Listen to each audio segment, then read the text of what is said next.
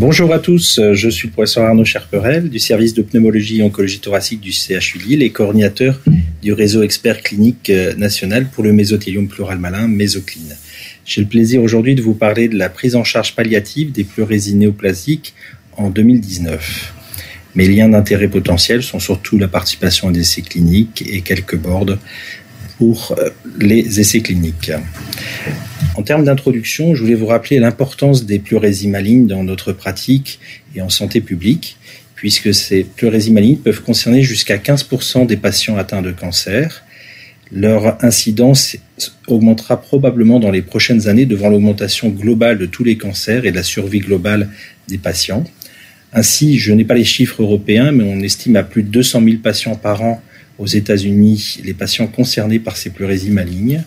Ceci représente environ un cancer du sein sur trois, un cancer du poumon sur quatre et 95% des mésothéliums pleuraux malins.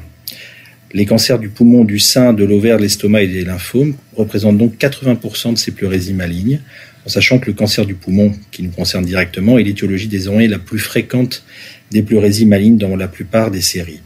Enfin, il existe parfois des situations où le cancer primitif n'est pas retrouvé dans environ 10% des cas. La majorité des patients souffrant de pleurésie maligne est symptomatique avec la dyspnée au premier plan. Le pronostic de ces pathologies est globalement mauvais car il dépend du stade du cancer, souvent avancé, avec dans les séries de la littérature une médiane de survie globale entre 3 à 12 mois, mais qui est extrêmement variable selon le cancer sous-jacent et le terrain du patient. Le traitement va donc être étiologique pour le cancer, mais surtout également à visée palliative pour soulager les symptômes du patient. Les recommandations sur la prise en charge de la pleurésie maligne au niveau international datent un peu, puisqu'ils datent essentiellement comme principale référence de la British Thoracic Society en 2010, mais en 2018 ont été publiés successivement et présentés en congrès les statements, c'est-à-dire les, les propositions euh, des sociétés européennes de respiratoire, l'ERS, et de chirurgie thoracique, EACTS, suivi des guidelines proposés par nos collègues américains avec l'ATS et la STS. Ceci suite à plusieurs essais randomisés de grande importance qui ont été publiés, qui probablement vont changer notre pratique. Rapidement, juste pour se souvenir que la physiopathologie des pleurésies malignes comporte encore certaines inconnues, même si on sait que les mécanismes pour la formation de métastases pleurales et de la pleurésie maligne repose sur soit une invasion de la vascularisation pulmonaire avec présence d'emboles tumoraux à la surface de la plèvre viscérale, c'est vrai notamment dans le cancer du poumon, avec une dissémination à la plèvre pariétale et la formation d'une pleurésie, une invasion directe de la tumeur, par exemple dans les cancers pulmonaires ou mammaires, parfois des métastases hématogènes à la plèvre pariétale, par exemple dans les cancers extrapulmonaires, et enfin une possible atteinte lymphatique. Les pleurésies malignes nécessitent également plusieurs éléments physiopathologiques potentiels, comme l'augmentation de la perméabilité capillaire, l'atteinte avec diminution du drainage lymphatique dans la cavité pleurale, notamment au niveau de ce qu'on appelle les pores de Wang dans les cul-de-sac postéro-basales, ainsi que parfois aussi au niveau du canal thoracique, avec de grosses adénopathies médiacinales parfois compressives. Enfin, on peut avoir également une implication péricardique. À noter également l'interaction forte entre les cellules tumorales et les cellules mésothéliales, qui sont sous l'influence de facteurs solubles. L'un principal est le vascular growth, endothelial growth factor ou VEGF, qui est un facteur pro-angiogénique mais qui augmente également la perméabilité vasculaire. Il faut se souvenir cependant en termes de physiopathologie et de diagnostic de ces pleurésies malignes que tout épanchement pleural dans un contexte néoplasique n'est pas automatiquement malin. Il peut être induit également par une obstruction bronchique avec pneumonie ou atelectasie. On peut également observer des pleurésies transudatives sur dénutrition sévère ou atteintes cardiaques associées, ou parfois même avoir des atteintes iatrogènes post-radiothérapie, chimiothérapie ou plus récemment avec les immunothérapies. Et on peut donc se référer à l'excellent site de nos amis de Dijon, pneumotox.com.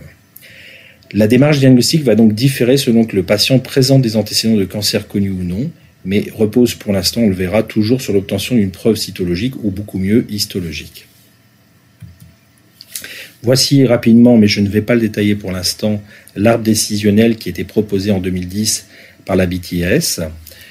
Que ce soit, donc vous voyez, regardez bien précisément, on, va déterminer d'abord s'il existait déjà une pleurésie maligne connue ou non parce que ceci va déterminer s'il faut passer par une étape diagnostique.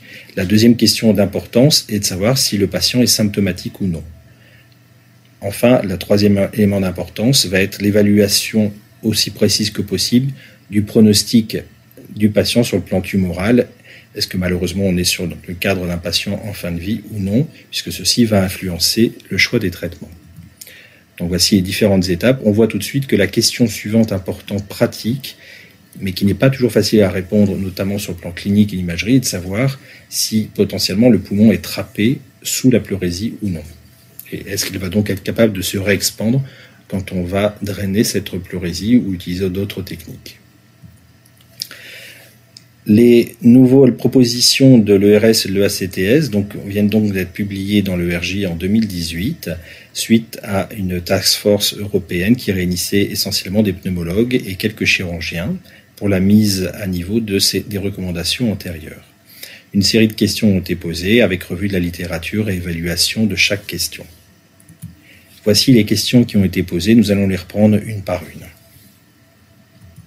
Première question, quel est le meilleur traitement dit définitif des pleurésies malignes? Quand on parle de traitement définitif, on veut dire quelle est la procédure ou le traitement qui peut soulager les symptômes liés à la pleurésie maligne sur un long terme pour le patient. Le meilleur, mais sur quels critères? On verra que ce n'est pas toujours évident. Est-ce que ce sont critères purement radiologiques, des symptômes, donc la dyspnée essentiellement, la nécessité d'une nouvelle intervention? Donc plusieurs critères potentiels sont les études réalisées. Les traitements définitifs possibles sont actuellement la pleurodèse, essentiellement par talcage, soit par thoracoscopie, soit par un drain. La doxycycline et la tétracycline sont peu ou plus utilisées en général par nos collègues.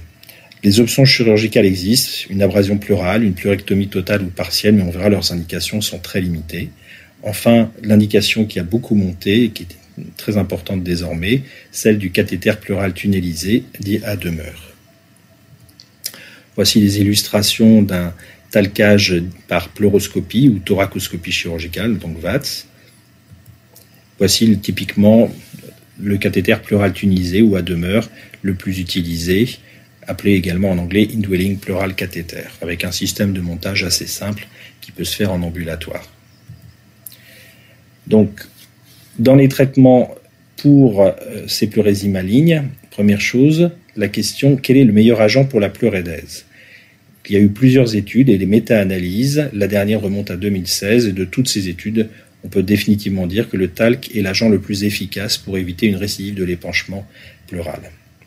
Cette pleurodèse utilisant le talc doit-elle être réalisée par un drain, donc ce qu'on appelle euh, le talc slurry en anglais, ou lors d'une thoracoscopie, ou appelé également en anglais talc poudrage? Différentes études ou essais ont été réalisés. D'abord des études non randomisées qui ont montré des résultats contradictoires concernant les taux de récidive avec l'une ou l'autre technique. Puis des essais randomisés avec des différences significatives qui me semblaient montrer des complications respiratoires pour le talcage plus important par thoracoscopie. Mais il faut se méfier car certaines de ces études sont anciennes avec des talcs différents. On y reviendra juste après.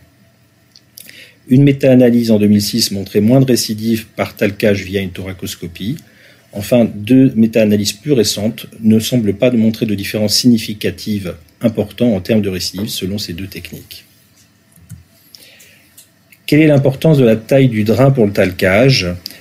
Il y a eu plusieurs études un peu discordantes. Dans cette dernière étude importante, dite Time 1, qui était un essai contrôlé randomisé, 320 patients ont été traités soit avec des drains de petit calibre, donc 12 French, soit de gros calibre, relativement pour nous, peut-être moins pour les chirurgiens thoraciques, donc 24 French.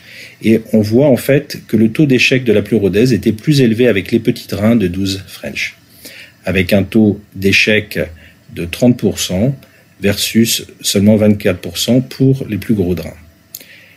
Quel type de talc également? Cette question est désormais bien tranchée puisqu'on sait qu'il faut utiliser un talc avec des particules de grande taille, ce qui correspond au talc que nous utilisons ici en France et qui désormais s'exporte un peu partout, y compris aux États-Unis, puisque ce talc ne pose pas le problème d'inflammation systémique observé avec le talc américain notamment, où il avait été rapporté des cas de défaillance respiratoire aiguë et d'inscience respiratoire secondaire à l'instillation de talc. Quelles options chirurgicales et quelles indications pour les pleurésies malignes il a été réalisé trois essais contrôlés randomisés euh, versus pleurodèse par talc avec des résultats contradictoires. Deux études avec des faibles nombres de patients montraient une supériorité des options chirurgicales sur le contrôle des épanchements, mais la seule grande étude qui a été réalisée récemment, qui s'appelle Mesovas, dans le contexte particulier du mésothéliome pleural malin, comprenait 196 patients, donc randomisés entre pleurectomie et pleurodèse par talcage. Il n'y avait pas de différence pour le taux de réussite de la pleurodèse, mais bien entendu, on peut s'en douter, il y avait plus d'effets indésirables liés à une chirurgie lourde comme la pleurectomie versus une pleurodèse beaucoup plus simple par talcage. À noter également deux essais, enfin deux études non randomisées, qui montraient une augmentation de la durée d'hospitalisation logique dans les options chirurgicales comparées à la pleurodèse par talcage, avec une plus forte mortalité toujours dans l'option chirurgicale. Enfin, plus récemment, mais maintenant dans notre routine depuis pas mal d'années, le cathéter pleural tunnelisé ou à demeure pour les pleurésies malignes. Il y a maintenant une littérature assez abondante sur le sujet, notamment quatre essais contrôlés randomisés entre le cathéter pleural versus une pleurodèse avec talc dans trois études. Ces études montraient une efficacité similaire pour soulager les symptômes, mais une durée d'hospitalisation plus courte en cathéter pleural versus la pleurodèse par talc. Inversement, les taux de complications étaient plus élevés avec ce cathéter pleural, notamment les infections cutanées ou pleurales et le locage du cathéter. On peut voir notamment ceci dans une revue systématique regroupant plus de 1000 patients qui montrait que le retrait du cathéter avait été opéré chez 8,2% des patients du fait de ces complications.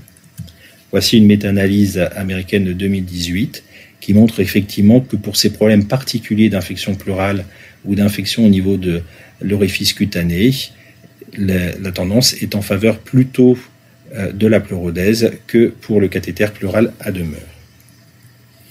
Cet essai, appelé Ample en 2017, a randomisé des patients avec un épanchement pleural néoplasique symptomatique et naïf de traitement définitif entre de nouveau un cathéter pleural à demeure chez 74 patients et un talcage pleural chez 72 patients par drain.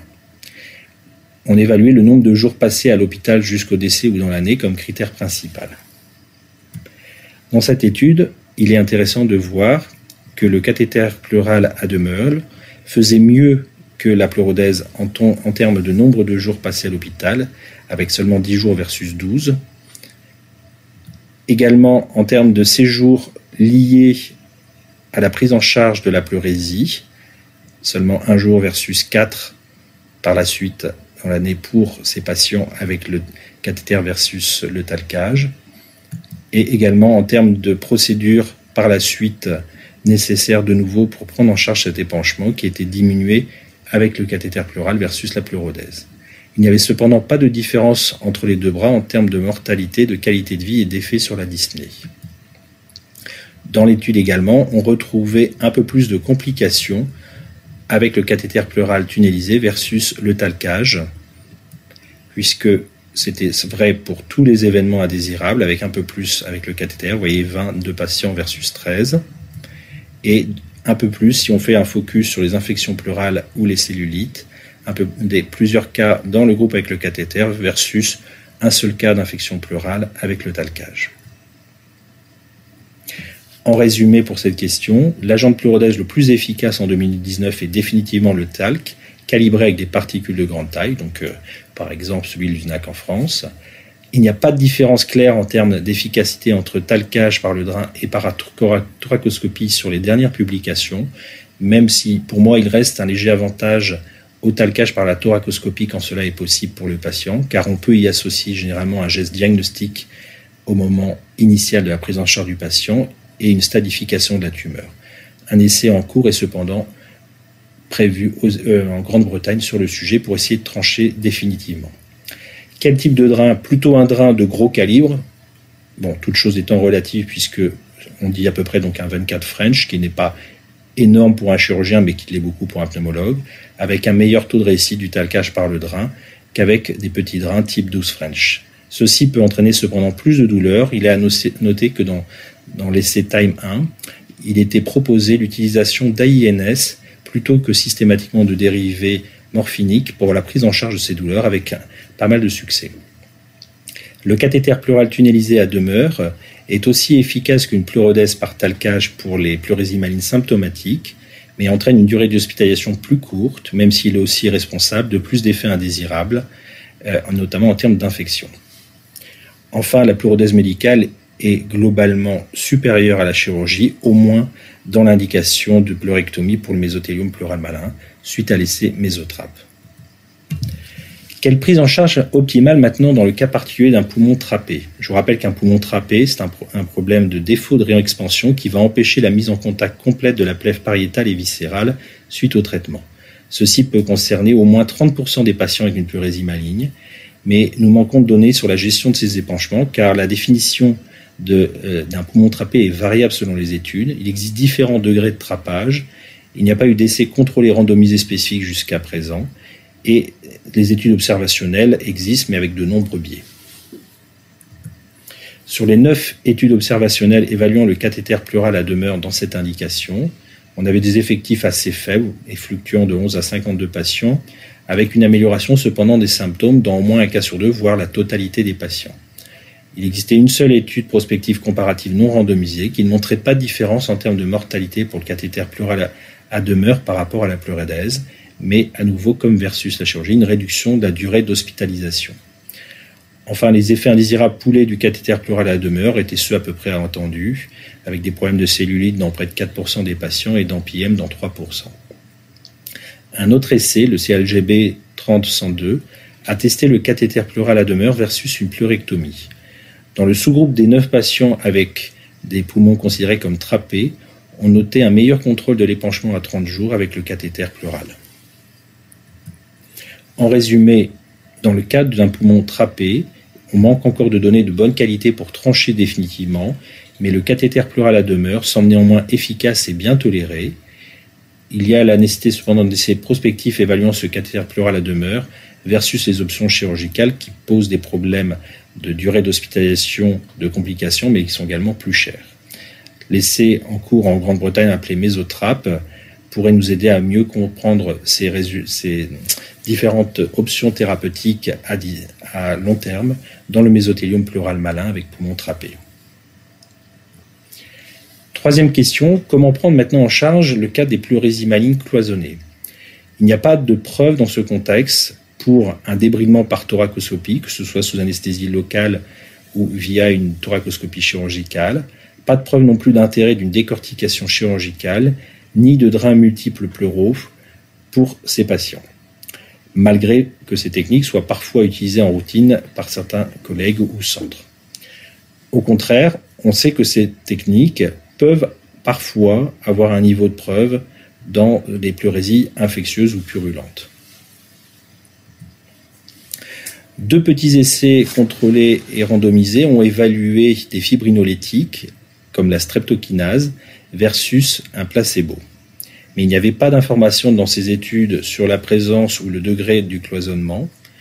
Et globalement, les volumes chez les patients traités par la streptokinase étaient plus importants avec une meilleure réexpansion pulmonaire, que soit sur la radiographie de thorax ou le scanner. De façon plus intéressante, un grand essai appelé Time 3 récemment a été publié, montrant dans une série de 71 patients avec une pleurésie maligne non drainée et cloisonnée le succès plus important des patients traités par streptolytique de type urokinase, cette fois-ci versus placebo. Il y avait notamment une amélioration après deux jours d'urokinase sur l'aspect radiologique de la pleurésie sur la radiographie de thorax. Il n'y avait cependant pas de différence symptomatique des patients avec pas de différence sur les scores EVA de dyspnée. En résumé, les fibrinolytiques en intrapleural n'ont pas d'effet sur les critères d'intérêt clinique comme la dyspnée pour les patients avec pleurésie maligne cloisonnée. Cependant, ils peuvent augmenter le volume de liquide pleural drainé et améliorer l'aspect radiologique des pleurésies malignes cloisonnées. Il faut noter également que les alternatives sont limitées pour, ces patients s'ils sont inaccessibles à une chirurgie. Quatrième question, quels sont les facteurs pronostiques actuellement dans les pleurésies malignes? Certains ont déjà été identifiés dans de nombreuses études observationnelles, par exemple pour les pleurésies néoplasiques le type de tumeur, on l'a vu tout à l'heure, qui influence grandement le devenir du patient. Évidemment, le stade de la tumeur, le performance status du patient, le ratio également CRP-albumine dans le liquide et le ratio neutrophile lymphocyte également dans le sang. Pour le mésothéliome, on sait que le sexe du patient peut être important, avec une tendance, mais seulement une tendance un peu meilleure pour les femmes, qui ne ressort d'ailleurs pas toujours dans les dernières études. L'âge du patient peut influencer, mais c'est surtout le performance status qui va être plus important que l'âge des patients avec l'âge physiologique. Le sous-type épithélioïde est globalement toujours de meilleurs pronostics que les types mixtes ou sarcomatoïdes. Le stade de la tumeur, même s'il est plus difficile à préciser souvent dans le mésothéliome au niveau loco-régional. Et enfin, on a mis également en évidence l'importance de multiples paramètres inflammatoires dans le sang et les liquides pleurales. Ainsi, plus récemment, des scores pronostiques ont été validés. Pour les pleurésies néoplasiques, il s'agit du score dit LENT, avec des cohortes prospectives représentant désormais plus de 789 patients qui ont permis de valider ce score proposé par nos amis britanniques. Et dans le mésothéliome pleural malin, il existait déjà de vieux scores comme celui du CLGB et le RTC, mais plus récemment, l'arbre décisionnel de Brims a été proposé et pourrait être intéressant dans le futur en routine sous réserve d'une validation à large échelle. Voici le score lent. Comme vous voyez, il repose sur quatre types de critères principaux. Le taux dans le liquide pleural des LDH, le statut, performance status du patient, le ratio neutrophile sur lymphocyte et enfin le type tumoral. Les patients sont ainsi divisés en trois groupes de scores qui, vous voyez, induisent une survie médiane très différente, pouvant aussi entre 44 jours et 319 jours dans cette étude de 2014. Le score de Brims pour le mésothéliome va reposer également sur plusieurs critères assez simples et compréhensibles dans le contexte. D'abord la perte de poids, le taux d'hémoglobine, le performance status des patients, le taux d'albumine également dans le sang, et puis le type histologique de la tumeur, toujours avec un groupe épithélioïde de meilleur pronostic. À nouveau, ce score de Brims a pu être testé dans un grand nombre de patients et il peut distinguer ces patients largement avec une survie globale qui oscille entre 7,4 mois et 34 mois pour le groupe le plus favorable. Mais ce score n'est pas encore validé en routine et doit être encore validé par une étude prospective pour le devenir. Question suivante qui se pose maintenant régulièrement, c'est entre un traitement antitumoral systémique ou une prise en charge d'emblée définitive d'une pleurésie maligne, par quoi doit-on commencer? Ou plus simplement, peut-on espérer que le traitement antitumoral systémique mis en place pour le cancer pourra nous éviter de faire une pleurodèse ou de poser un cathéter pleural tunnelisé Ceci est particulièrement intéressant puisque dans les cancers pulmonaires et le mésothéliome pleural malin, qui nous concernent directement, les traitements actuels et à venir peuvent éventuellement influencer la pleurésie maligne et son volume. On l'a cité tout à l'heure avec les anti-angioniques et notamment les anti-VEGF qui peuvent diminuer la perméabilité vasculaire et peut-être le volume de l'épanchement pleural. Les immunothérapies, par leur efficacité, comme les checkpoint inhibitors, les anti-PD1, PDL1, etc., pourraient également avoir un rôle sur cet épanchement pleural, mais inversement, il existe quelques cas de toxicité pleurale avec apparition ou majoration d'un épanchement pleural ou péricardique chez les patients. Certains traitements ciblés, très efficaces, pourraient également permettre d'éviter un traitement local de la pleurésie, et par la suite, nous avons de plus en plus de combinaisons de ces traitements. Il n'y a à ce jour pas d'essai contrôlé randomisé ayant comparé des gestes pleuraux déjà cités versus un traitement antitumoral systémique, mais des études observationnelles ont rapporté une résolution de la pleurésie maligne sous traitement antitumoral systémique, notamment dans le cancer pulmonaire à petites cellules, le lymphome et les métastases de cancer ovarien. Je l'ai déjà dit, il existe aussi parfois des inquiétudes sur une possible toxicité de certaines drogues sur la pleurésie maligne, soit par induction dans le cas par exemple euh, des immunothérapies ou éventuellement une accumulation des drogues dans la pleurésie. Quelle thérapie, par exemple, pourrait être intéressante On a la notion des thérapies ciblées dans les pleurésies malignes, avec cette étude de 2016 qui montrait de façon prospective, dans, une étude monobras de 76 patients, chez des patients mutés EGFR traités par géfitinib, une réduction de plus de 50% de la pleurésie maligne chez 92%, avec une durée supérieure à 3 mois. Également, dans une autre type de thérapie ciblée, l'anti-VEGF, le bevacizumab, couplé à une chimiothérapie dans le cancer pulmonaire à petites cellules, on voyait un contrôle de la pleurésie maligne obtenu chez 91% des patients. À noter également une étude qui, a été réalisée avec instillation, cette fois-ci en intrapleural du bevacizumab, en parallèle une chimiothérapie, et on observait dans le groupe traité un meilleur taux de contrôle à pleurésie maligne qu'avec la chimiothérapie seule, et également un taux de survie globale à un an plus favorable. Mais le niveau preuve de ces études est quand même encore très limité. En résumé, les données actuelles de la littérature sur ce sujet sont donc limitées et on ne peut tirer aucune conclusion définitive sur la valeur des traitements antitumoraux systémiques dans la prise en charge des pleurésies malignes. D'autres études sont nécessaires, notamment sur les thérapies ciblées chez les patients avec des tumeurs avec driver oncogénique, qui semble très intéressant, et le rôle du bevacizumab, soit en systémique, soit en intrapleural. Dernière question. Afin de choisir le traitement d'une pleurésie maligne, un diagnostic histologique est-il toujours requis?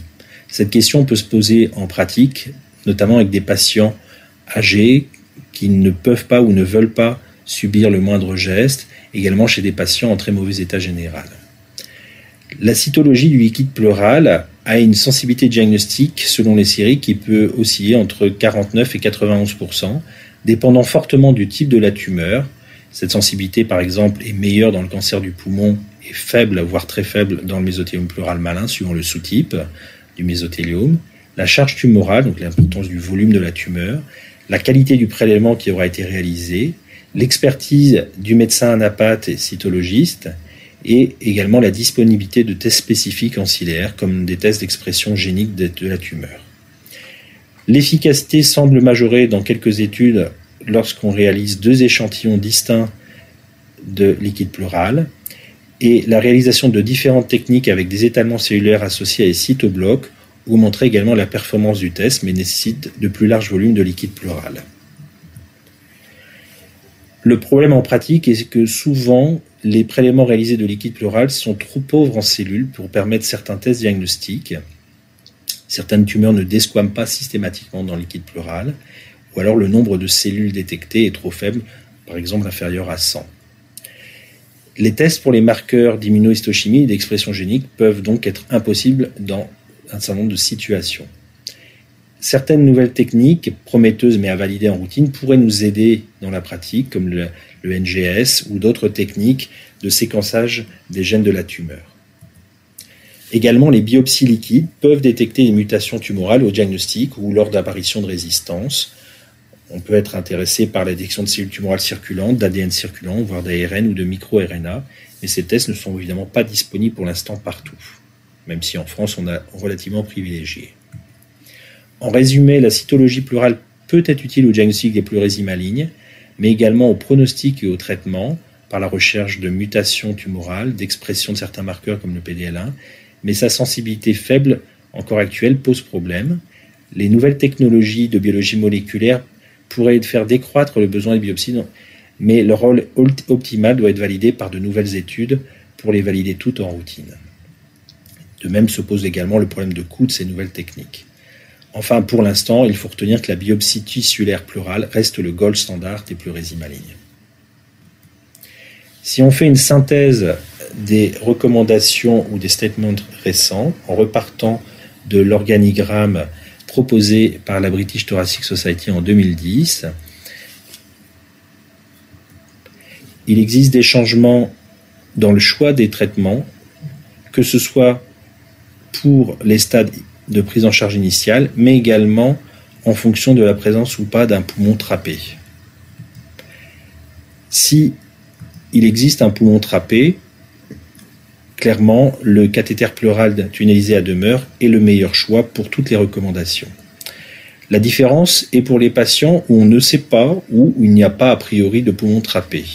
Pour l'instant, les recommandations anglo-saxonnes étaient essentiellement la pose d'un drain pleural avec talcage par le drain ou, selon les possibilités et le choix du patient, une thoracoscopie avec talcage lors de la thoracoscopie ou talc poudrage avec, en cas d'échec, le recours au cathéter pleural tunnelisé. Dans les nouvelles recommandations européennes, mais on le verra également américaines, peuvent se poser le choix de proposer, même chez ces patients sans poumon trappé, un cathéter pleural tunnelisé en exposant bien les intérêts, réduction de taux d'hospitalisation, efficacité mais également les défauts de ce cathéter avec une augmentation des risques, notamment infectieux, pleuraux ou cutanés. Ainsi, dans les recommandations américaines que voici, on peut noter que le choix se fait entre les deux possibilités, cathéter pleural tunisé, IPC ou pleurodèse chimique. Nos collègues américains ayant tendance à proposer plus systématiquement un talcage par le drain qu'un talcage par thoracoscopie. Mais de façon importante, vous le voyez ici à droite dans le tableau, le choix est déterminé fortement par les souhaits des patients à qui l'on doit expliquer clairement les avantages et les défauts du système. On retrouve ici l'organigramme complet proposé par la ATS et la STS. En gros, les différentes étapes. Donc ici, première étape, on est dans la situation, attention, où on sait qu'il s'agit d'une pleurésie maligne ou fortement suspectée. Donc on n'y touche pas si le patient est asymptomatique. Si le patient est, symptomatique, voyez de façon importante la place désormais forte qui doit être de l'échographie pleurale en routine pour nous et nos jeunes, car l'utilisation de l'échographie pleurale réduit fortement le risque de pneumothorax après ponction pleurale dans les pleurésies malignes, de 9% à seulement 1% des cas. En cas d'amélioration de la dyspnée par une simple thoracosynthèse guidée par l'échographie, on peut s'arrêter à ce niveau-là. Si en revanche il existe la persistance de la dyspnée, on va explorer les causes de la dyspnée pour savoir si elle est vraiment liée ou pas à la pleurésie maligne. Si ceci est lié au problème de la pleurésie maligne, on va distinguer dans les hypothèses américaines les différentes possibilités. De nouveau, quelle est la survie estimée du patient? Estimer, comme on l'a fait également, les risques et les bénéfices de chaque technique, cathéter pleural tunnelisé versus le talcage, versus également, on le voit maintenant, cette notion de la possible d'association et d'un talcage par le drain et d'un cathéter pleural tunnelisé. Donc les, les, différentes possibilités sont présentées ici et également ici en plus gros. Donc si on conclut sur ces recommandations en 2019, pour le diagnostic, on note une amélioration des techniques de la cytologie avec certaines techniques qui restent cependant à valider en routine et qui ne sont pas toujours accessibles pour des raisons également de coût.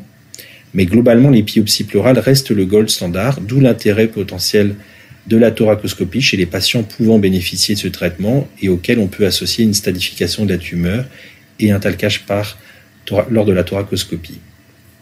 Pour le pronostic, outre déjà les critères bien connus cliniques ou biologiques, il serait intéressant désormais de bien prendre en charge les patients en connaissant le score LENT, qui est simple et utile.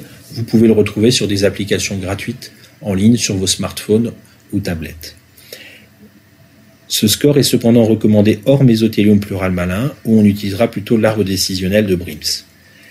Pour les pleurésies malines symptomatiques, le choix est donc posé entre un talcage, soit un talcage par le drain, dit talc ou lors d'une thoracoscopie, talpoudrage, ou un cathéter pleural à demeure, IPC, voire même pour certains, notamment les Américains, l'association des deux techniques. Ceci est en cours d'évaluation sur un essai prospectif britannique. Toutes ces techniques sont désormais jugées efficaces, améliorant les symptômes. Cependant, avec le cathéter pleural tunnelisé, les patients passent globalement moins de temps à l'hôpital, mais au parfois d'une faible augmentation des effets indésirables au long terme, comme les cellulites ou les infections pleurales. En cas de poumon trapé, clairement, le, cathéter pleural tunnelisé semble à privilégier, mais des essais sont en cours pour essayer les différentes options thérapeutiques. En cas de pleurésie maligne cloisonnée, faut-il utiliser les fibrinolytiques? Le niveau de preuve est clairement très faible actuellement pour proposer leur utilisation. Des essais sont également à recommander et certains en cours pour confirmer leur intérêt ou non. Enfin, il existe plein de perspectives passionnantes sur ce sujet avec les nouvelles thérapies du cancer, comme les thérapies ciblées, l'immunothérapie ou les combinaisons de ces traitements, qui pourraient être efficaces sur la pleurésie maligne et faire décroître la nécessité du recours à des traitements définitifs de la pleurésie maligne. Quel est le rôle des nouvelles technologies d'analyse du liquide pleural en biologie moléculaire, le NGS, les biopsies liquides Ceci reste à explorer, mais ouvre déjà des pistes passionnantes en termes de prise en charge des patients pour la sélection des meilleurs traitements également et définir le pronostic de ces sujets. Je vous remercie pour votre attention.